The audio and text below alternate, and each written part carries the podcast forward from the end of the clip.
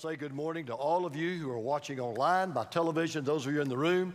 Uh, let me tell you two things about the Southern Baptist Convention. I think um, uh, Riley mentioned a couple things a minute ago. Had a great convention, just a quick report.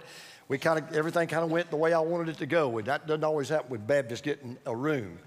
So sometimes a convention is a fight where a convention breaks out. But this year, it was great. We had a great time. Number two, um, it is great to visit California, but it's good to get out. That's all I'm going to say. So, with that in mind, let me help you out on something this morning. I'm going to mention a book, and most of you won't know where it is, but it's one of the easiest books in the Bible to find. It's the book of Zechariah. If you go to Matthew and turn left two books, you'll hit Zechariah. So I want you to be turning to Zechariah. And as you're turning, let me tell you, ask you a question. What is the worst trip you've ever taken in your life? I mean, what is the trip that you thought was going to be a great trip? It just turned out to be a disaster. Mine, I've got one that beats every single one. My three boys were small, and uh, we were looking forward to going to vac- on a vacation. And we were going down to Panama City Beach, and there was a member of our church, the church I used to pastor. He had a condo on the beach, and he gave it to us for a week for free. You can't turn that down. So we were really looking forward to going there. And so the Sunday before we left, we went to visit another church to hear another pastor. And the pastor's wife came up and hugged Teresa. Now, what we didn't know was this woman had a very contagious virus, but we didn't know that. So by the time we get down to the beach, Teresa is sick. I mean, she is incredibly sick. So all week, she never leaves the condo. Well, by the process of elimination, guess who's left to watch three small, rambunctious boys? You're looking at him. It was, put it mildly, a disaster. I'll put it this way I'm not saying it was a hard week, but I told Teresa on the way back, I know why animals eat their young. Every day was the same day. Some of the boys wanted to get up early, some of the boys wanted to sleep late. Some of the boys wanted to go to this place for breakfast, some of the boys wanted to go to that place for breakfast. I'd take them to the pool, then I'd spend half the time refereeing a fight. Then I'd have to take them to the restroom, I had to make sure they got fed. And then when I wanted to go to the beach, you could count on it, at least one of the three would say, I don't want to go to the beach. Well, the only other choice was to go back to the room and see mom suffer. So it was that way all week long. And I mean, poor, miserable mom, sick to her stomach, couldn't get out. When we got back home and I walked into my door of my house, I was singing the Hallelujah chorus, the best I've ever sung it in my life. To this day, just preparing this sermon, I still remember what a terrible trip that that was. But there's one trip that I've taken, that you've taken, that we've all taken. And it is the worst trip that I've ever taken. It's the worst trip anybody can take. In fact, nobody ever really plans to take this trip. Nobody gets up one day and says, I think I'll take this trip. And then once you realize you're on the trip, you want to end that trip as soon as you possibly can. But a lot of people don't know how. It's called the guilt trip. Never ceases to amaze me how many people are on this trip that you wouldn't suspect. And, and, and here's what I don't understand. Either, for some reason, some people either stay on the same guilt trip and never get off of it, or they just kind of go from guilt trip to guilt trip. Some of you are listening right now. You're on a guilt trip. You feel guilty because you got a divorce and your marriage didn't make it. You feel guilty because you badly mistreated someone and you've never asked for forgiveness. You're on a guilt trip, you feel guilty because you weren't the father, the mother, the husband, the wife, the son, the daughter that you should have been. This is Father's Day. Also happens to be my mother's birthday. You feel guilty because there are some things you wanted to say to your dad. There are some things you wanted and should have said to your mom, but they died and you never got to say it. And you live with that every day of your life. And what's even more amazing is there's sometimes we feel guilty and we don't even know why. And see, the problem with the guilt trip is here's the problem. If you get on the guilt trip expressway, if you don't find the exit ramp, the guilt trip becomes a guilt trap. And it's like a vicious cycle. You wake up feeling guilty, you go to bed feeling guilty, and it just, there's this cloud that hangs over your life every single day. Now, before I get into this, let me just say one thing very clearly guilt is not always a bad thing. We're going to learn today that there's such a thing as good guilt, and there's such a thing as bad guilt. Because many times guilt is to the, to, the, to the soul what pain is to the body. You know, if you've got a pain in your body, your body's telling you something's not right. Something's not, you're not hitting on all eight cylinders. You need to get this problem looked at. And just as pain lets me know, okay, there's something wrong with me physically, many times guilt lets me know, okay, there's something wrong with me spiritually. Now, it is one thing to live in guilt, but it's another thing to die with guilt. And let me tell you why you don't want to die with any guilt in your life. Because one day, as we're going to learn this morning, we're all going to stand in a courtroom, all of us. It's the, the Supreme Court of the universe. We're all going to be arraigned before the Supreme Judge in that courtroom. And when you stand before that Supreme Judge in that Supreme Court, of which there is no appeal, you will only hear one of two verdicts. Can you tell me what you think they'll be? Which what will it be? Guilty or that's the verdict. There won't be an in between. You'll either hear guilty or not guilty. So we're in a book in the Old Testament called Zechariah chapter 3. And we see a picture of a defendant in God's courtroom. Now, this courtroom has everything you would imagine. My son's going to love this message. He's an attorney. This courtroom has everything you could imagine. You've got a judge, you've got a defendant, you've got a prosecuting attorney. You say, well, what about the defense attorney? Well, this is the catch. You can qualify for the defense attorney, but here's the strange thing. You ready? If you qualify for the defense attorney, he turns out to be the judge. So it's a fascinating story. It's a fascinating picture we're going to look at. So, here's the question When we all stand before the Supreme Judge in the Supreme Court, will he also serve as my defense attorney? That's the question.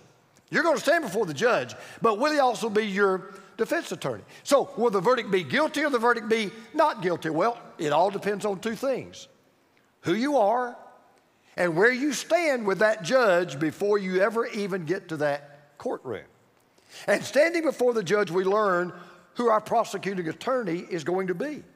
And this is a case study to see how you can make sure when that day comes and I stand before the Supreme Judge, or when I get called into God's courtroom, even in this life, how can I make sure I hear the words, not guilty? How can I make sure that my case is dismissed? Well, there's the three things that you have to realize. And there are three things you have to do if you want to get off the guilt trip. Now, the first one is going to shock you. First thing you got to do is this we all must admit our guilt before God. That's step one. We must all admit our guilt before God. Now, we're going to follow Zechariah's camera into God's courtroom, and let's just see how this defendant's going to fare before this judge. We're in Zechariah chapter 3, verse 1. Then he showed me Joshua, the high priest. He's the defendant. This is not just a run of the mill, this is the high priest. This is the religious leader of the nation. He's standing before the angel of the Lord. Now, watch this. This is so interesting. And Satan is standing at his right side to accuse him. Remember, this is a courtroom the Supreme Court of the universe. God is the judge. Joshua, the high priest, is the defendant, defendant, and Satan is the prosecuting attorney. And Satan is bringing his case against Joshua, the religious leader of the nation, the high priest. I mean, probably the most admired, respected man in all of Israel. And you notice something?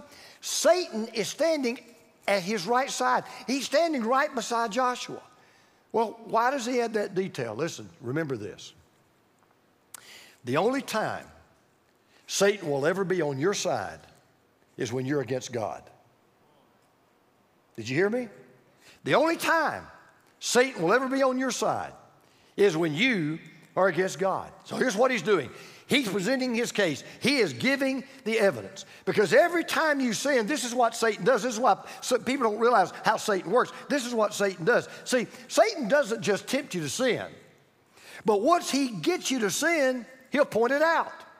When, when, when, Satan gets you to break God's law, he's also then the policeman that will haul you in and take you to jail. Satan loves to push you in the mud and then blame you for getting dirty.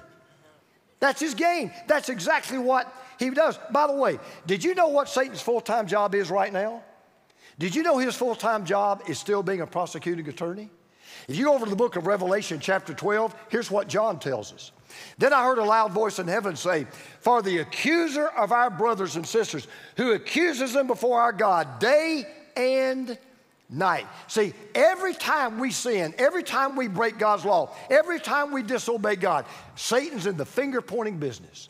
He looks at you, he looks at me, he looks at us. He loves to abuse you and accuse you. And here's what he'll do he is so slick. He will whisper in your right ear, You can get away with it. And then when you do it, he'll whisper in your left ear, You can't get away with it. That's the way he operates. He'll tempt you, and then he will trap you. And you notice that Satan has an airtight case against Joshua. He's got the goods on him. He's not bringing a false charge, he has him dead to rights. How do you know? Verse 3 Joshua was dressed in filthy clothes as he stood before the angel. Now, what do filthy clothes represent? Sin. The prophet Isaiah said, Your righteousness is just like what? Filthy clothes. Joshua's wearing filthy clothes. He's dirty. So Satan's presenting this case, and you know what he's got? He's got everything. He's got pictures, he's got voicemails, he's got emails, he's got DNA, he's got every witness you can imagine. He has an airtight case. And here's Joshua, this mighty high priest, seminary trained, PhD, reads his Bible, walks with God, standing there with this hangdog look saying nothing. Why isn't he saying something? He's got nothing to say because he's guilty. He's been caught red handed. He knows he's guilty. He can't argue it. He can't take the witness stand in his own defense because he has no defense. The only thing he can do is plead, the, is plead the fifth. So Satan says to the Lord, Satan points to Joshua and he says, He's guilty. He was guilty. Satan points to you and me on a daily basis. She's guilty. You are guilty. She's dirty. He's dirty. You are dirty. Now, I want to remind you of something. This will be worth coming to church for, okay? When the devil talks to you about God, he will always tell a lie. God doesn't care. God doesn't hear your prayers. God shouldn't have let that little boy die. God shouldn't have let that happen to you. He doesn't really love you. He doesn't really care. When the devil talks to you about God, he will always tell a lie. But you watch this. When he talks to God about you, he doesn't have to lie. He tells the truth. He did it. You did do it. He's guilty. You are guilty. You're dirty. You are dirty. See, the thing about sin is there are always two people that know you did it God and the devil. God knows it, and then the devil points it out. And that's why if you have a guilty, healthy conscience, you got guilt. Because there's a third person that knows you've done something wrong, right? And that's you. I read the other day, it's a true story. There's, the internet's really cool, so it's just amazing what you can Google and find. So there's some humorous true stories that actually happen in a courtroom. I'm not making this up. True story. I was reading this the other day. This is, this is so cool. So there was a man that was on trial for robbery and he decided he would represent himself. He didn't hire a defense attorney. I, I, I, think I can beat this case. And so he is his own defense attorney. So the victim's on the stand, and he's cross examining the victim, and he asked her this question. I'm not making this up. Here's the question he asked her. He said, Ma'am, I only have one question. He said, Did you get a good look at my face when I stole your pocketbook? now, Joshua was facing exactly the same situation. He was dirty. He was sinful. He was guilty. And everybody knew it. The judge knew it. The prosecuting attorney knew it. He knew it. Because here's, what, here's the good news. You ready for this? Great news today. This, is, this, will, this will get an amen from a Baptist. Satan is the master of the guilt trip, but Jesus is the master of the grace trip. Satan is the master of the guilt trip, but Jesus is the master of the grace trip. And see, I'm going to teach you something today about guilt that'll really help you. One of the things I've learned as a Christian is how to handle satanic accusation. Because Satan accuses me every day, just like he accuses you every day. But one of the things I've had to learn is this there is a difference between satanic accusation and Holy Spirit conviction. And you need to learn the difference.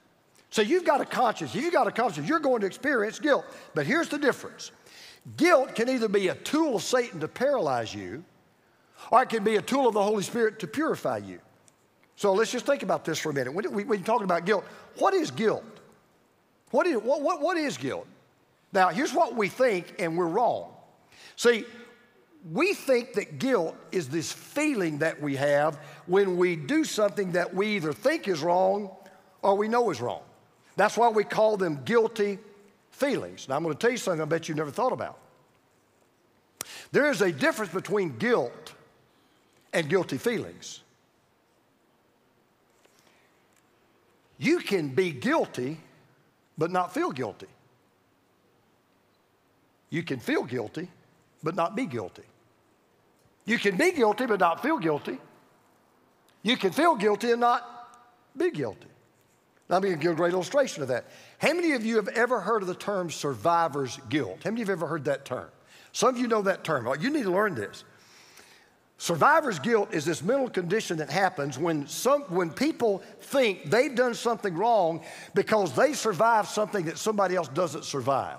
Soldiers have big problems with survivor's guilt. They get in a firefight, they get in a battle, and they're in a battalion, and everybody in their battalion dies but them. And somehow they convince themselves, I must have done something wrong. They got killed. Why didn't I get killed? They died in combat. Why didn't I die in combat? It's called survivor's guilt. They're not guilty of anything, but they feel guilty. So you can be guilty, not feel it. You can feel it, and not be guilty. And see, here's the problem. Today, we equate guilt with a feeling. We equate guilt with a subjective experience, right? So, in other words, what do we say? If it feels what? Good, what? Do it. So if it feels bad, don't. So it's all about feelings. Well, the problem with that is the New Testament concept of guilt has nothing to do with feelings. You may say today, boy, Pastor, you know, I do feel guilty. I don't mean this to be ugly or unkind. I don't care how you feel. I want to know, are you guilty? I don't care how you feel, whether you, you, know, you know what? I don't feel guilty today. I don't care about that either. My question is, are you guilty? Because in the New Testament, in the Bible, guilt is a, it's not an emotional concept, it is a judicial concept. And here's what determines guilt in the eyes of God Have you broken one of my laws? Have you violated one of my commandments? Have you disobeyed my will? Have you done something you know I did not approve of, or did you not do something you know you should have done?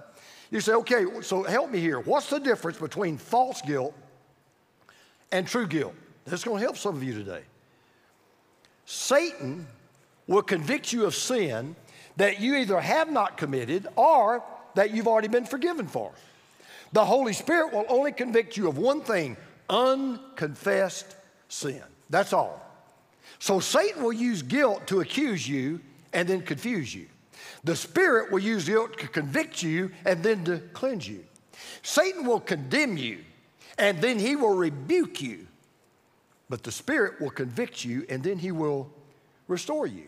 And see, Satan knows what he's doing. I'm, this guy is slick. He will tempt you to disobey God. Then he'll trip you and actually cause you to fall into that disobedience. Then he will trap you and cover you with the mud that you fell into. Then he'll trounce on you while you're in the mud puddle, and then he will taunt you and accuse you and point out your guilt. So, what do you do? Well, the first step is this if you are truly guilty, just own your junk. Admit, I am guilty. Step one.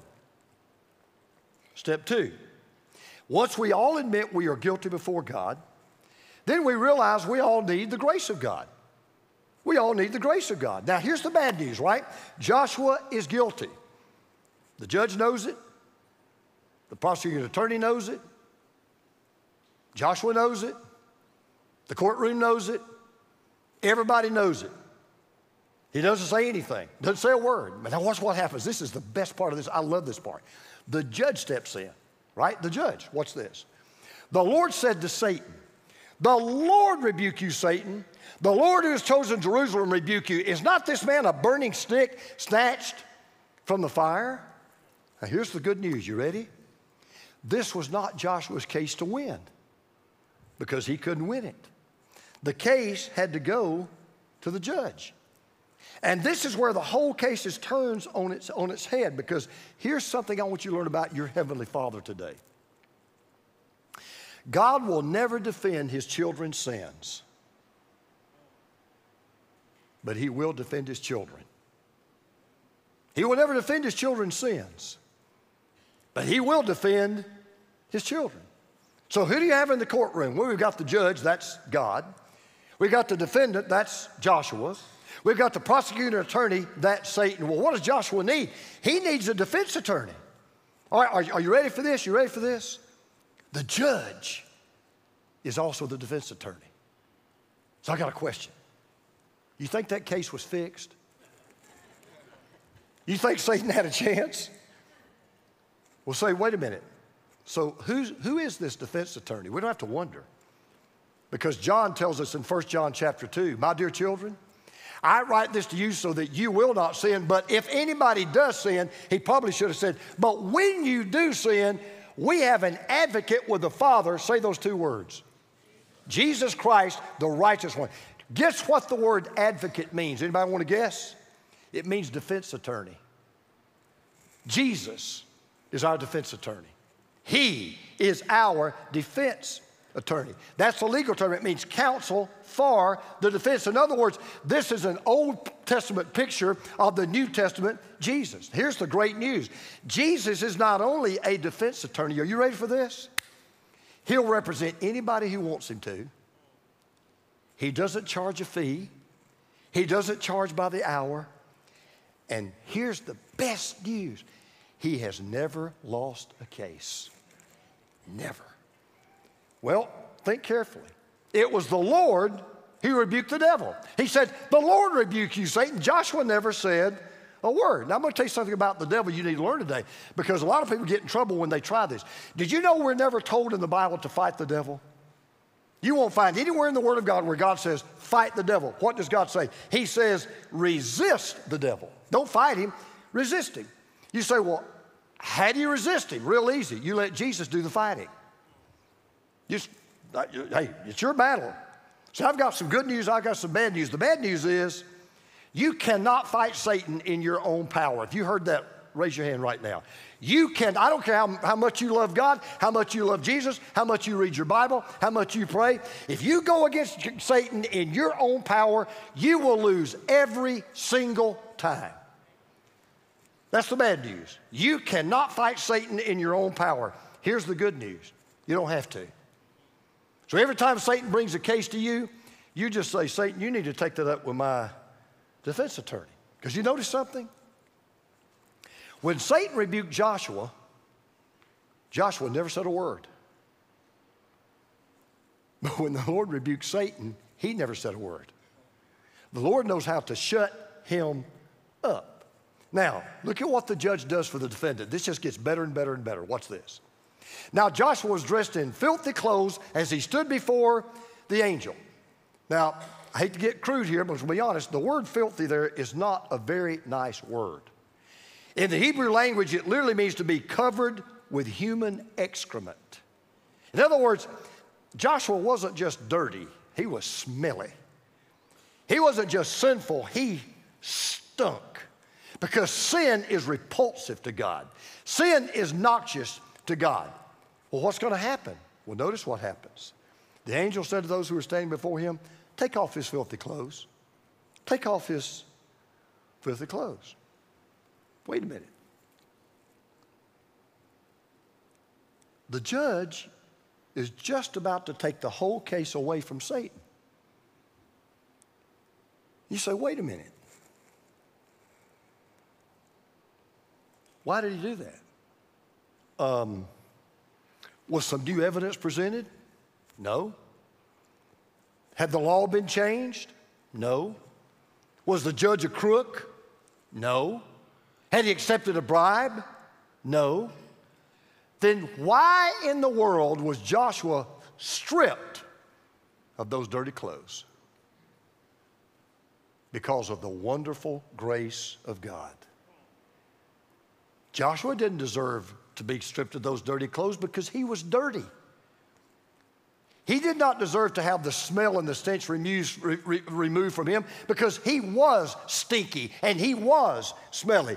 But the grace of God stepped in. And it was because of God's grace that Joshua was cleansed. Because remember what he said about Joshua back in verse 2? You may have missed this. He said, He is a burning stick snatched from the fire. In other words, here's what he was saying Joshua, your house is on fire, my man, and you can't put it out. You're on the grill, my man, and you can't get off the grill. I got to do something. So, did Joshua deserve it? No. He was guilty. Did Joshua earn it? No. He was filthy. Could Joshua buy it? No. It wasn't for sale. Then, how in the world did the dirty clothes come off? The grace of God. The grace of God. We are what we are by the grace of God. But wait a minute. The judge isn't finished. He doesn't just dismiss the case. That would have been good enough. Look what else the judge does.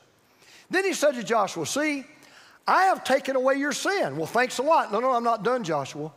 And I will put fine garments on you. See, these filthy clothes not only needed to be removed, they needed to be replaced. Because listen, it's one thing to be dirty, but it's another thing to be naked. And, and dirty garments are better than no garments. So what does the judge do?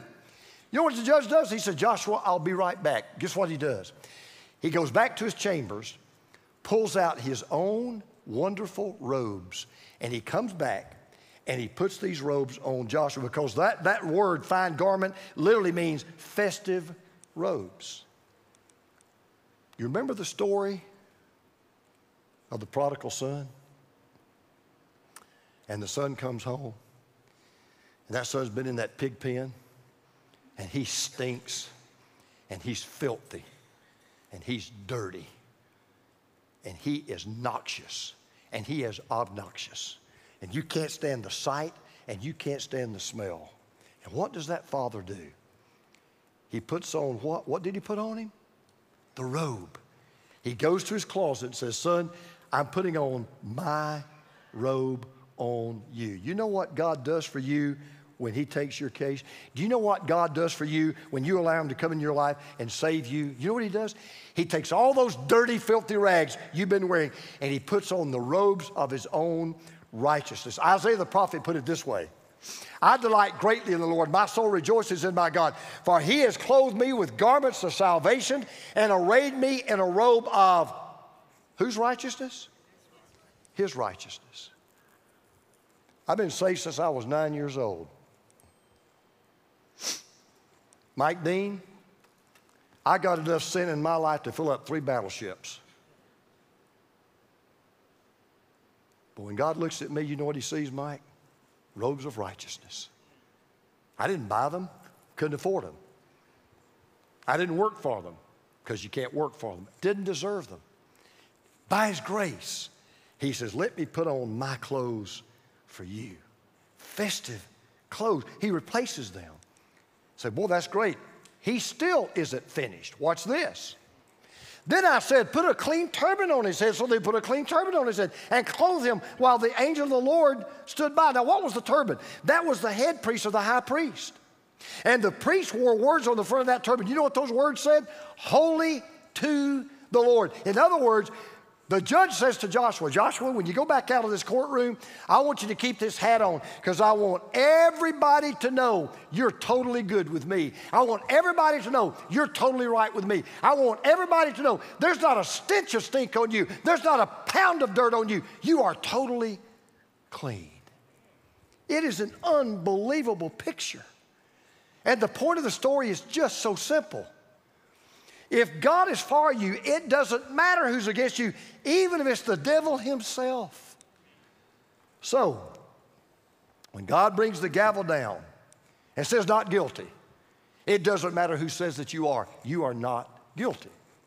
So, what do you have to do to get off the guilt trip? Well, first of all, we all have to admit our guilt before God. We are guilty. And then we all can need to realize, you know, we need to really receive the grace of God. It's all there for the taking. But now watch what happens, because we are still not finished. Because once you experience the grace, once you realize the grace of God, then we can all experience the goodness of God. Because the story still doesn't end here. Because remember, Joshua's not put on probation. He's put back to work, serving the Lord. And I want to tell you something. I'm so grateful for a God, listen, I'm grateful for a God that doesn't just forgive me, He doesn't hold a grudge. I'm so grateful for a God that says, okay, I'll forgive you, but I'm going to hold this one thing back just in case you get out of line one more time. What's this now? And we'll be done. The Lord had restored two things that sin will cost you every single time. Every single time, He restored two things. What's this? The angel of the Lord gave this charge to Joshua. This is what the Lord Almighty says If you walk in obedience to me and keep my requirements, then you will govern my house and have charge of my courts. What had Joshua lost when he sinned? He had lost all authority with God. Oh, he may have had the title, he may have had the position, but he didn't have the power. He had no authority with God at all. And Joshua was told that because God had saved him, God had cleansed him, God had purified him, he said, Okay, Joshua, now you can go back and govern my house. Now you can go back and be in charge of my courts because that's what a priest is supposed to do. Now, let me tell you how that relates to all of us. This is so important. If I were to ask you a question, do you want God to use you? You say, well, of course I do. I mean, do you really want God to use you? You say, well, yeah, sure. Pastor, I really want God to use me. God cannot use you unless you are serving Him in His power and His authority. If you're, if you're bringing your power, He says, no thanks. You bring your authority, says, can't use you. You've got to serve God exercising His divine authority. And if there is sin in your life, you lose that authority. See, I'm speaking now, I'm going to preach to me for about one minute. Just listen.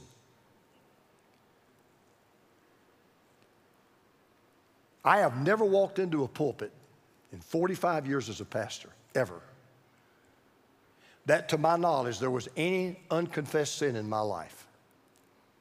I'm driving to church this morning.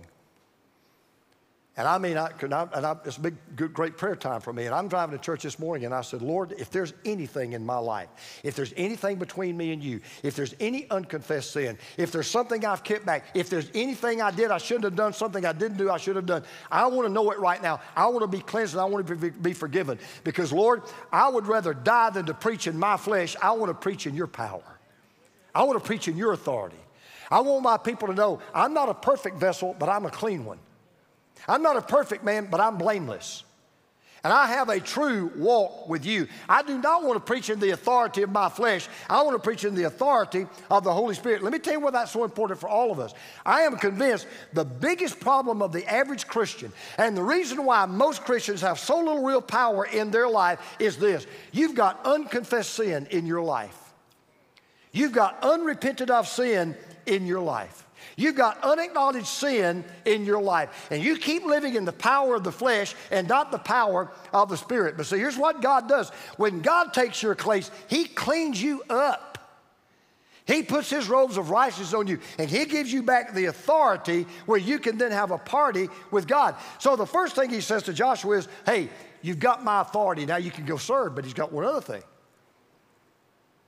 that He lost. That's access to God. Look at this. And I will give you a place among these standing here. Once more, Joshua had been given access to the very throne room of heaven because when Joshua was wearing those dirty clothes, and Joshua was guilty, and Joshua did have sin in his life, guess what happened? The heavens had turned to brass. God's door had been shut and locked. I read just the other day in my quiet time if I regard sin in my heart, God will not hear me. You can come into God's presence anytime you want to come into God's presence, but you got to come clean and you got to be clean. You can't take that for granted. Now he's got access to God. He's got authority with God, and now he's got access to God. He's got all that he needs. Guess what? All of a sudden, the heavens became highways, and God's word became a pathway into his presence. So we're going to wrap all this up, make it real practical. One of two things is true, may be true of you today. Number one, you may be a guilty sinner.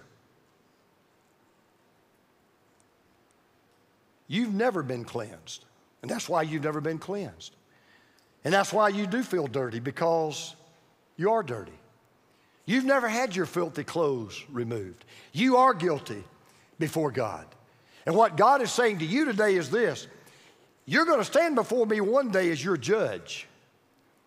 But if you'll let my son take your case, he will be your defense attorney and I will declare you not guilty. But the choice is up to you.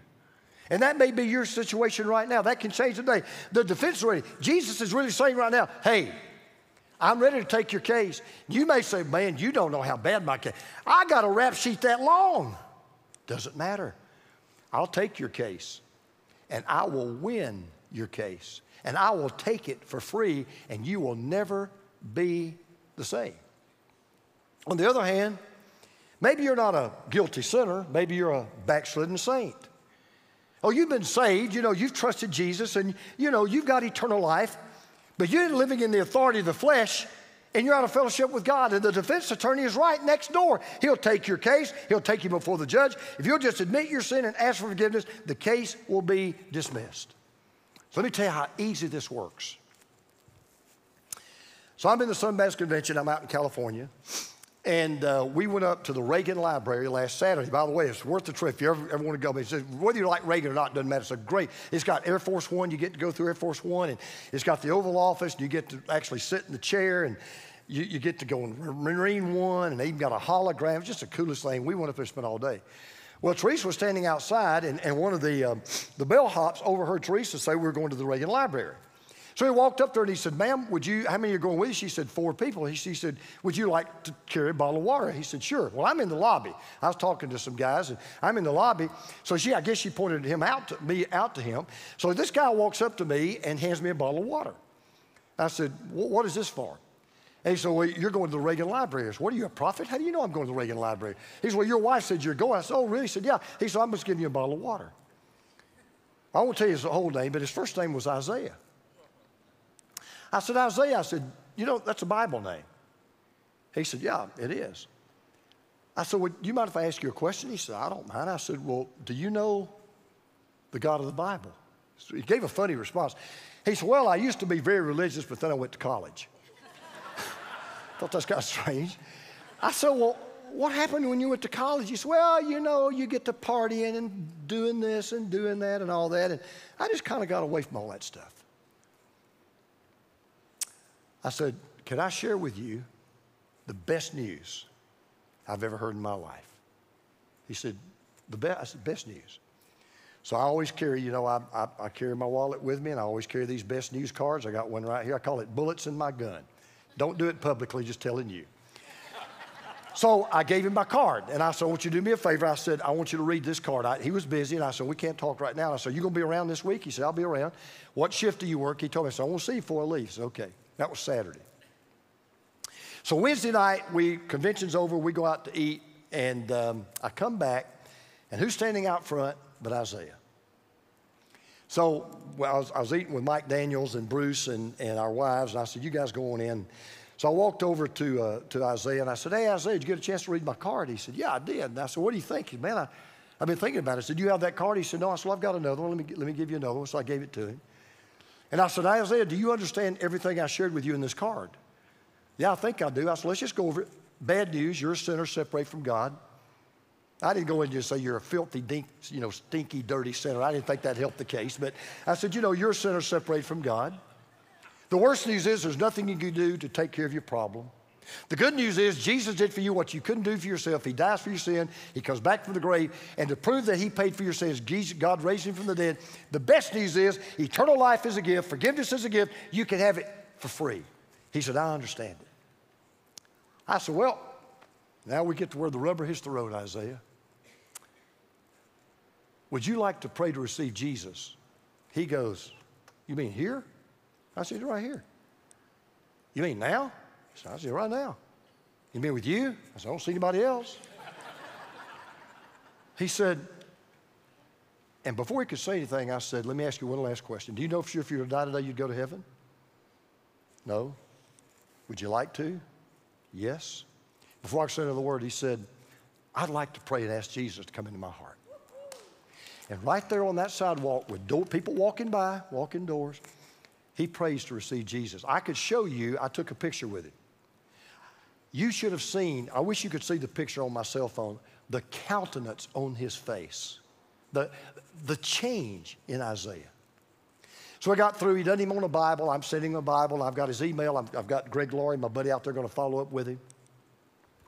So I did a test thing. I just sent an email to him. I got his email. I shot him an email. I said, the next day, I said, hey, Isaiah, thank you so much for letting me just share with you the best news I've ever heard in my life, blah, blah, blah, blah, blah. Didn't think I'd hear anything. I go to get on the plane Thursday, my phone goes off. It's an, it's an email from Isaiah. Thank you for taking the time to help me accept Jesus. My life will never be the same. So, So, what did I do? What happened? Here's all I did. Buddy, you're going down. Literally and physically and spiritually, you're going down. You have no shot before the supreme judge of the universe. But I know this defense attorney, we're just like that. He'll take your case for free and he will win it. And he did, and he will do it for you. Would you pray with me right now, heads bowed and eyes closed? If you're here today or you're listening right now by TV or on the internet or whatever, and you do not know Jesus as your Lord and Savior, why don't you right now let Him take your case? Do you understand? You cannot win your case. You can't do it. You're done. You're cooked. You're toast. But Jesus did for us what we can't do for ourselves. And if you'll let Him, He will take your case and He will save you and He will forgive you of your sins. And if your response to that would be, Yes, sir. I want to do what Isaiah did. I want to do it here. I want to do it now. I want to do it whether you're sitting in a chair or sitting in a, in a, in a recliner at your home right now. Yes, I want to do that. Then why don't you just tell Jesus what Isaiah told him? Lord Jesus, I'm a sinner and I need a Savior. I can't save myself. But I believe you died for my sins. I believe God raised you from the dead. I believe you're alive right now. Lord Jesus, come into my heart. Take off my filthy, dirty clothes. I'm guilty. I know I'm guilty. But oh God, take my clothes off. Put on me right now the robes of your righteousness. Forgive me of all of my sins. I repent, turn away from my old way of life. And I surrender my life to you and thank you for giving me eternal life and thank you for forgiving me of my sins. Now, if you prayed that prayer and you're watching online right now, we'd like to hear from you. Would you just get online right now? Just go to this website, go to crosspointchurch.com slash next. That's all you got to do. Just go there let us hear from you. Just say, hey, I prayed today. I gave my life to Christ. We will follow up with you immediately and help you take your walk with God, start your walk with God. If you're in this room, here's what I want you to do. If you truly came clean today, if God really, really, really cleaned you today, you know you're right with Him now. When this service is over, go out to our lobby. There's a table called Connection Point. I want you to go to that table, and here's all you got to say I prayed with the pastor today, or I told Jesus today I wanted him to forgive me of my sins. Something like that. That's all you have to do. The people out there will know exactly what material to give you, and they'll help you get started in your walk with God. You may say, Well, I, I am clean. I've already been saved. Have you been biblically baptized? Because that's the very first thing. The next thing your defense attorney will say, okay, now that I put these robes on you, you need to get baptized because I want the whole world to know your case has been dismissed. Some of you need to be biblically baptized. You've not done that. I'm going to invite you to go to that table and say, Yeah, I need to be baptized. Or some of you here, maybe you need to join this church. You've been coming for a while, but this is where you need to be, this church. Go tell them that. And then, who's your one? Who's that one person out there? They are wearing dirty, dirty filthy, stinky clothes. They're on a guilt trip and they don't know how to get the clothes off. They don't know how to get off the trip. And they need to hear about this defense attorney that can help them do it. Who's that one you'll talk to this week? Lord, as I prepared and even preached this message today, I did it with a heart of gratitude because I am what I am only by the grace of God. And thank you for that grace. In Jesus' name, amen.